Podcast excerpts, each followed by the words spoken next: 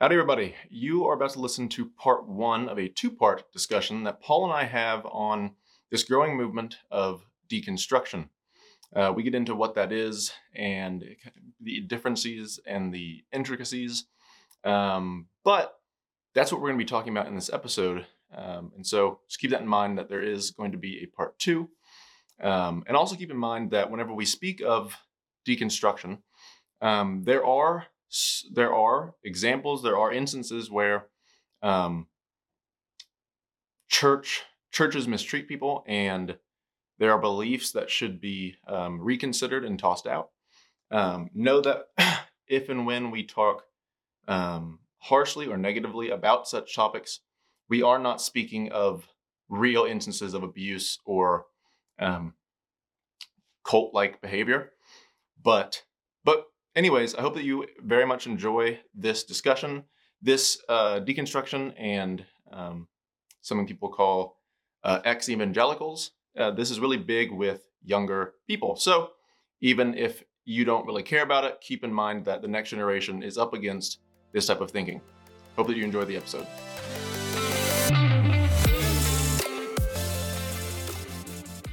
Alrighty, and we are back with um, fourth or fifth. I don't even know what episode we're on anymore. I think this would be fourth.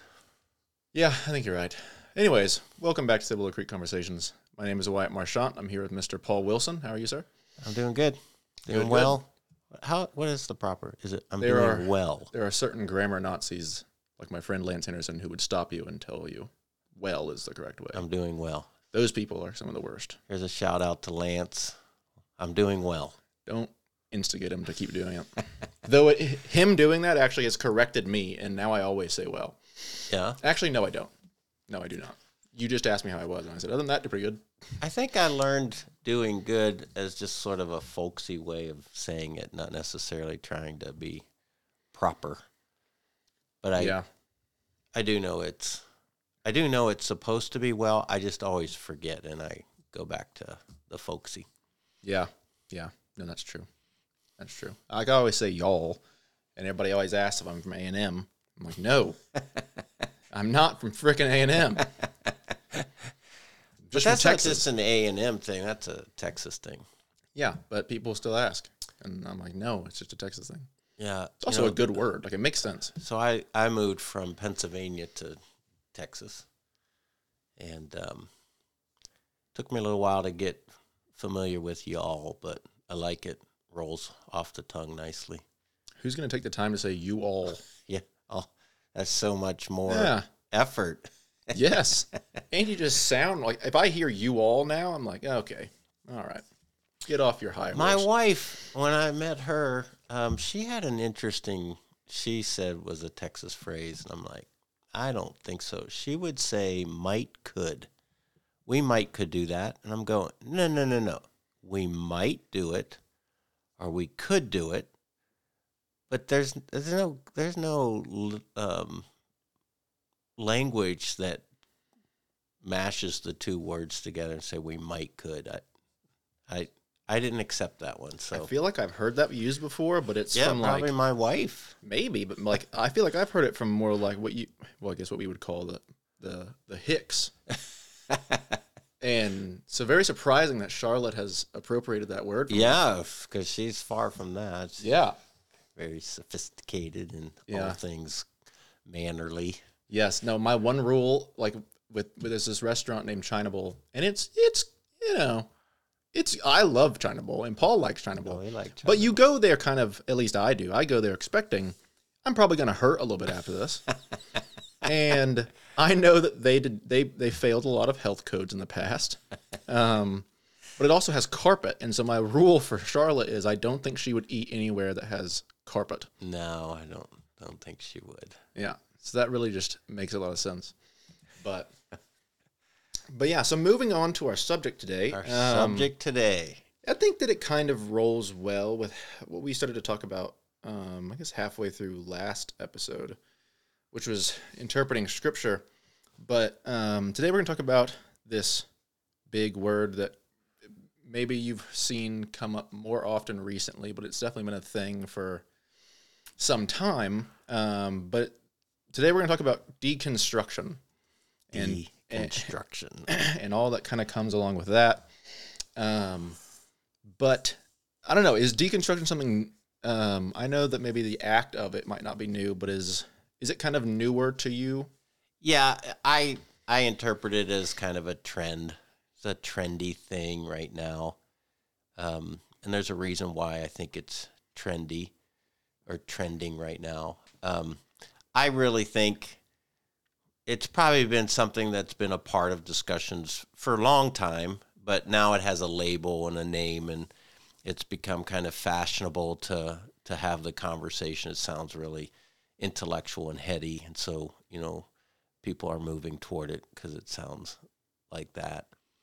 Um, but uh, you know, give it give it two years, and we'll be on to something else. We'll be on to a different issue and a different word. But um, it's only recently that I've started to hear it in kind of mainstream Christianity, and now you hear about it, and you go to conferences, and somebody's going to mention it, or you, you listen to some sort of a Christian podcast of some kind, it's going to come up, or you'll hear preachers addressing it as part of um, sermon series.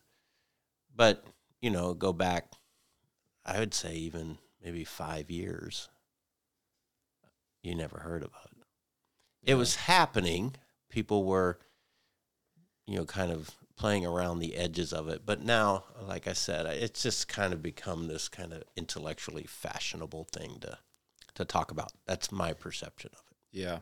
No, I'd probably agree with that. Um, it, it's definitely along a lot of the. Uh, it's kind of like, at least from what I've gathered, it's kind of like the newer version of like the young, restless, and reformed bunch. Who it was just like the new guys that were just like it was a thing to do. Yeah. Um, very different takes and places they ended up a deconstructor and a young restless reform person. But it was definitely a fashionable thing for younger um, theologians people kind of coming out of seminary um, certain seminaries. And uh, it's very similar to like a college. Uh, what i guess uh, going a lot of students going off to college and the effects that just college in general has on Right. certain students. Um, I would say probably the majority of them. But so I guess just to begin, what is this big um, word that people either uh, love or love to hate? Okay, so let, let me before I answer your question, let me let me go back a step or two. When you and I started this podcast a year ago or so, um, our very first episode, we laid down some ground rules, and the gist of some of those rules were we were going to just talk about different topics related to life and faith, and we were going to try to be as honest and authentic to the topic as we possibly could. We weren't going to make things out to be more than they really are, and we weren't going to, you know, hype them up. And so, I want to just at the outset declare, and I'm very comfortable declaring, I, I'm no expert on deconstruction or deconstructionism. Um, I'm not the subject matter expert to give kind of the authoritative perspective on this. Um, really, in all honesty, because I think it's kind of trendy, um, I've given it a little bit of thought but I haven't really done any deep dive down into it because I, I try not to follow trendy things. I got, I was going to say I got more important things to do, but that sounded wrong. But yeah, it just trendy things come and go, and so I don't chase after them. Um, so uh, I'm not I'm not going to answer any of these questions today as some sort of a an expert. I'm going to kind of give you my honest responses to my limited understanding of it. Yeah. And any number of other guests could come on here and and have done a deep dive into it and and have a different perspective. So my best understanding of it just from by way of definition is basically an analysis of the things we believe and breaking them down. Uh, I, I guess I've read some of the research I was doing to prepare for the podcast. There seemed to be this uh, one line that a lot of the different resources I looked at said it's not about demolition. It's about just kind of pulling it apart and breaking it down and asking it new, fresh, honest questions and then arriving at a conclusion. So uh, it it it fashions itself as we're not trying to destroy faith. We're just trying to re-examine long held beliefs about primarily the scriptures. Mm. Um, from again, from what I could tell from the research that I did to prepare, deconstruction is largely related to literature. Literature being a primary source by which beliefs are informed. Yeah, so, that's where it kind of gets its root, I think. Yeah, yeah, so in this case, then what's being deconstructed is an interpretation of the scriptures. Yeah. As kind of the primary source of at least Christian beliefs. So in evangelical deconstruction, my my understanding is it's people, you know, pulling apart and doing an analysis of what the Bible says, primarily related to a lot of contemporary issues, mm-hmm. and kind of um, a new and progressive understanding of our world and quote unquote truth. And so that's my take is uh, the most innocent intentions related to deconstruction is just an honest, thorough discussion and questions about long held beliefs, primarily related to what the scriptures say. Yeah. Is that your understanding, or do you have a different yeah. or bigger understanding? No, no, that's definitely. Um, I do think that that is the most, uh, I guess, uh, naked version of how you can describe it. And by naked, I mean um, yeah. without a pro or con. Um, it's just an analysis of these things. Um, and I think that a lot of it, uh, from what I've gathered, and the word deconstruction itself was coined by this guy named Jacques Derrida, which um, did he, he was talking about actual literature and basically just saying that the meaning of a text is held or it, it, it, the meaning is nowhere else but in the reader essentially mm. and so it just um, i guess personalize every single person can come to a different meaning and that's true to a certain degree um, like you can watch a movie and you can get one thing's going to stand out to you more than me just based on yes. my life yes that doesn't mean that the entire story is different though um, but that's kind of where i've come or yeah. seen it come from and then christians or the church um, have kind of taken this term and they're trying to rip it apart from the Derrida postmodern people because what do you know what era he lived in? Yeah, so that would be uh, I want to say I know that it was the 20th century. Um, I, I want to say like the 50s, 50s and okay. 60s. Uh, it was actually no, probably even after that. It's probably more like the 70s or 80s because you get postmodernism kind of rise up in the 50s and 60s and they were just like, hey, there's no meaning, but there's nothing that there's no like actionable steps with the philosophy, and then it gets into um, kind of more of this like applied postmodern theory or or kind of critical theory, which is it just gives legs and like steps of action mm-hmm. that these people can now take, which is just um, uh, kind of assess everything, and the more pernicious side, assess everything and pull it down. Um, all these different structures because everything is based on essentially power. Every single interaction, all of the systems, institutions, everything's just those who have power, the oppressors keeping the oppressed down. Um, and so that's kind of why you see the church trying to kind of separate it from the postmodern root because mm-hmm. they don't want to. That has a real bad connotation. Yeah. yeah, bad. It puts a bad taste in people's mouth, even though it's used in the same way from what I've seen. Okay, so um, if, if he's kind of the originator of the, the line of thought or even coining the term, he was looking at literature, and I like what you said is that basically his conclusion was, or his guidance was, um, text can mean different things to different people. Mm-hmm. Okay, so then I think what's happening in evangelical or Christian deconstruction is putting the interpreter in the position of authority on how to understand the scriptures rather than really requiring the interpreter to follow the rules of interpretation and really putting the scripture in charge of its truth.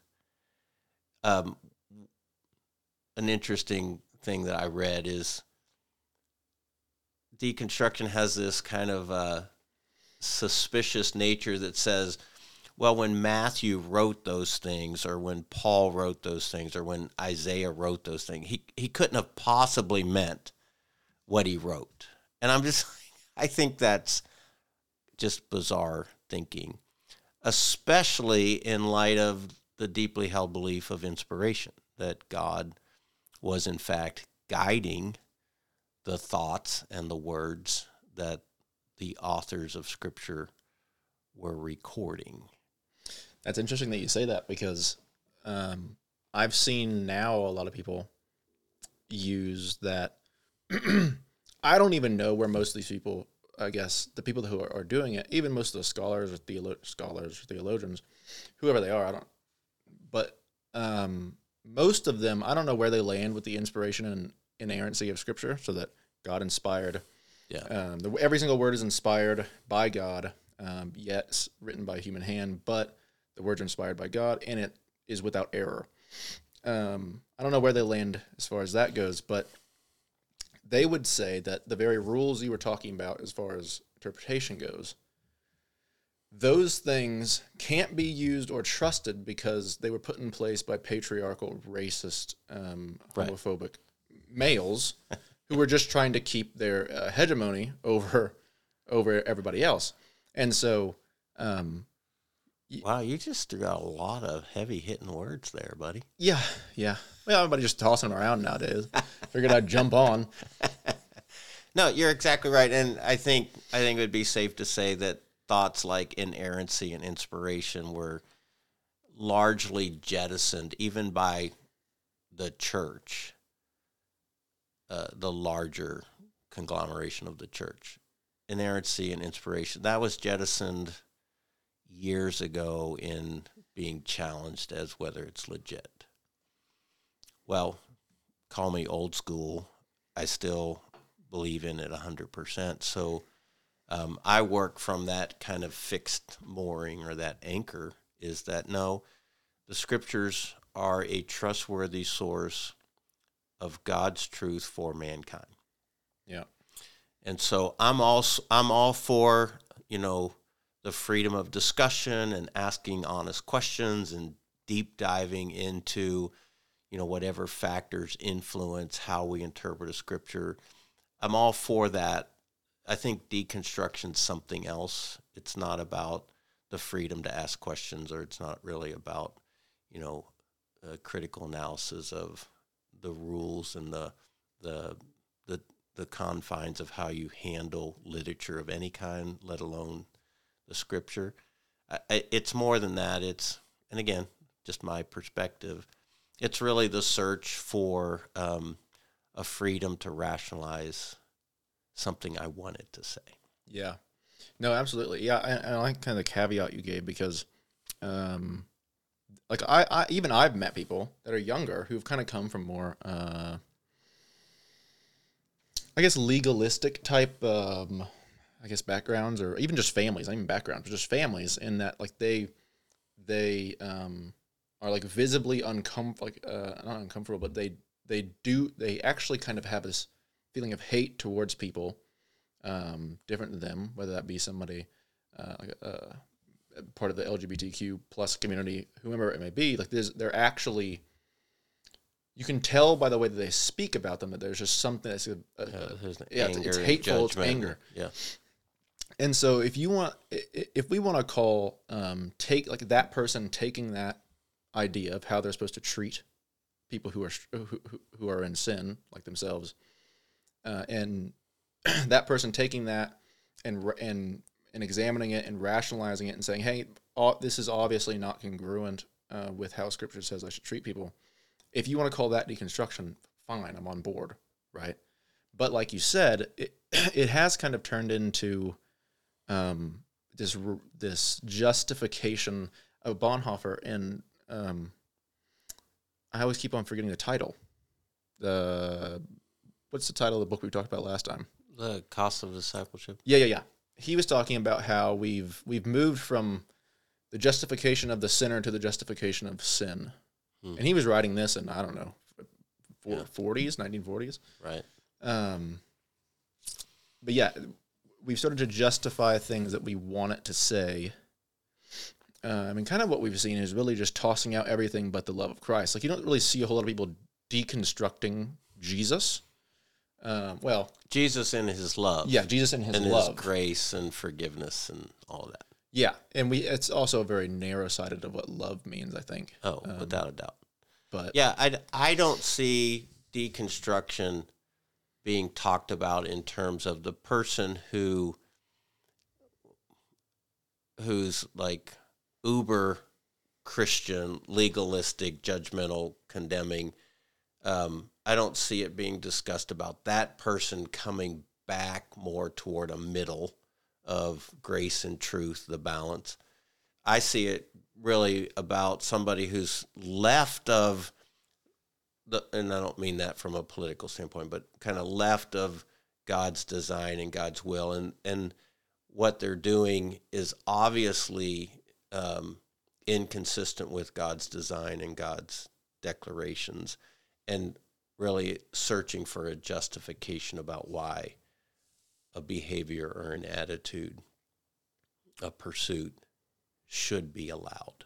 Yeah, because well if you deconstruct these ancient old patriarchal you know rules about how to interpret scripture what we find is that it says something completely different and and it would certainly give give permission to our more progressive understanding of these things nowadays yeah, yeah. No, and and for some reason, even early on, like in, I guess my faith. I mean, I'm not. I'm not very old and I don't know very much, but there was still just this feeling that I had. I would hear people kind of. I would ask about those more complicated passages, and I would hear people say, "Well, that was just the culture at the time," and I'm like, "There's something that just doesn't feel right about justifying tossing that verse out because, Mhm. well, it was just the culture at the time." yeah And if you're going to do that there, why can't you do it everywhere Right, else? right And, and so,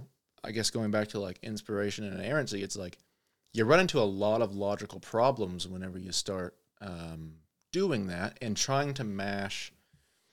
We have this assumption that like our understanding, a lot of people my age, 20, 20 something year old, thinks that they have a deeper moral knowledge than anybody who's ever existed up until the point. And it's like they they can't tell you why it's good.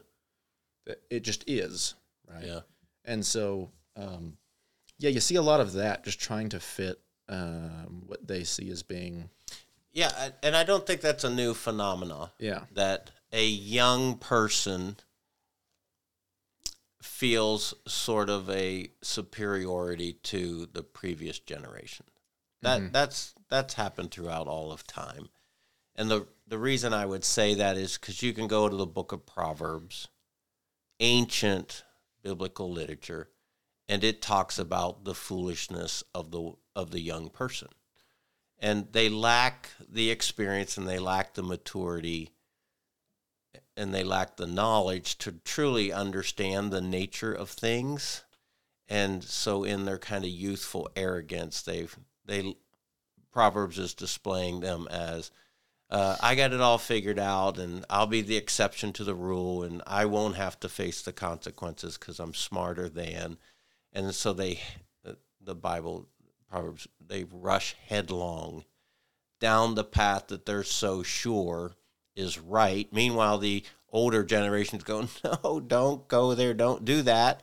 It doesn't end well, and they're sort of you know like thumbing their nose at you know the old people, and and so that this youthful person rushes headlong in a direction, and it's in time that they learn the hard lessons Yeah. because they were foolish, thinking themselves to be wise, which is language then we read about in the New Testament, Romans chapter 1 and some other passages, uh, Ephesians, where a culture and a society is foolish because it thinks it's wiser, smarter than, you know, these previous generations. And that's kind of the heart of progressivism is, you know, w- well, we're making progress and things are changing and they're not like they used to be. And so we think that we'll make a better world if we give people the freedom to, to live this way and to think these things. And really, what it is is the fool rushing headlong into danger, but they can't see it. Yeah. Meanwhile, you know, the old fogies, the old guys are, you know, trying their best to wave them down, say, don't, don't go there. And they just get mocked and they, you know, they get demeaned as, well, this isn't your era anymore and, and we're smarter than you. And they just ignore it. And so I think culturally and socially, we're, we're seeing in very vivid uh, demonstrations this foolish plunge into a very dangerous kind of of life. Yeah. No, I agree. I agree. And um and and there also needs to be a balance between I guess progressive uh, progressives, I'm not talking about just politically, but then progressive minded progress minded people and conservative minded people who um so that you can tread carefully as you go forward throughout time um and not just jump into something uh, without knowing uh, or, even examining why that might be uh, foolish. Which, yeah, is what. Yeah, Like I, said. I, I don't think, and again, I'm I'm not using these words politically. I don't think conservative is necessarily risk adverse. I don't think that conservative is anti progress. Conservative is just more calculated in how it goes about change. Um, like, um, I, I've often said, I like risk, but I'm not reckless. Like I'll do things outside of my comfort zone. I'll, you know, I, I get that the butterflies in my stomach, like, oh, here I go. This, this, this is risky, but I've never. Let's let's use the illustration of zip lining. I've been on some really great zip line courses um, in Costa Rica and Hawaii, and and over some pretty significant heights and some pretty dangerous, you know, chasms. Um, but I've never stepped off a zip lining platform recklessly. Yeah. I feel all the the risk, but I've you know I'm making sure I'm in a really solid harness, that the carabiners are doubled up, and I watch them lock them in, and I've looked at the rope and I've looked at the line, and so I think I think there's a misunderstanding about conservatives and progressives. Again, non-political use of those words as the conservatives are holding people back because of old old ways of thinking. Yeah. And I, I don't think it's that at all. I think they're just saying, no, old ways of thinking are valuable truths to inform new new approaches. So, uh, you know, what's the old phrase? Um, if you ignore history, you you repeat it. Yeah. You did. So I think that's what a conservative is: is somebody who's saying, no, we're not afraid of progress and change. We just don't want to be reckless about it and just throw off all control Yeah. about how we go about the change and and I think that's true spiritually is yes as as we continue the journey of faith throughout the you know the long arc of history yeah we'll, we'll probably come to terms with some new ways of thinking about our faith but I don't want to do it recklessly where I'm just throwing off all the old ways as somehow outdated when in fact they're the they're the historical staples or moorings to where we've come to this point. Yeah. Well, and that's what I appreciate. And I think, too, but the difference between um, conservative and progressive is that the conservative person has some things that they're not willing to put on the table. For instance, like they're not willing to put everything up and re and re-examine or uh, change everything. There's some things that Yeah. they keep in their pocket, and they're like, nope, these things wi- are not up for debate. Um, and then it's it's ultimately those things that end up uh, causing the conflict between the two camps, and whether that just be socially, culturally, or or politically. Um, and and so there's some things that we're not going to put on the table, and it's also those things. This is why I kind of have an appreciation for the creeds. Is that like they kind of outlined, hey, here's here's kind of not even the creeds, but I, I guess Yeah. yeah. the creeds and and then other just doctrine, agreed upon doctrine um, throughout time. It's like, hey, here's some things uh, that that are concrete that we're going to. Um, I think I've heard it described as like these are close hand, close handed issues. Right. They're not. They're can't non pluck 'em out. negotiable. Non-negotiable. Um, and there's other things that are open hand. Um, but these close hand things, we, we can't mess with those. And I and I and I uh, I worry that a lot of the deconstruction um, movement kind of attitude is is poking around in those those negotiable those non-negotiables. Non-negotiable ones. Yeah. No, definitely that's that's territory I don't think just poking around or like diving into. Yeah. Because oftentimes the closed-handed non-negotiables are some of the stakeholders on what's keeping them from getting the permission they need to justify what they want. Does that make sense? Yeah. So, um, again, I'm not the expert. This is just my take on things, but I really feel like this Christian deconstruction that's so popular right now is is just a larger reflection of what's happening in our culture in our society where basically we're running headlong into throwing off any kind of responsibility, any kind of accountability to what people want to do. Yeah. And so I think I think what's happening in the Christian version of it is there are a couple of um, uh, social topics that are really uncomfortable for the church. And the church doesn't want to play the bad guy, and the church doesn't want to sound unloving or ungracious. It doesn't want to sound exclusive. It doesn't want to sound um, hard nosed.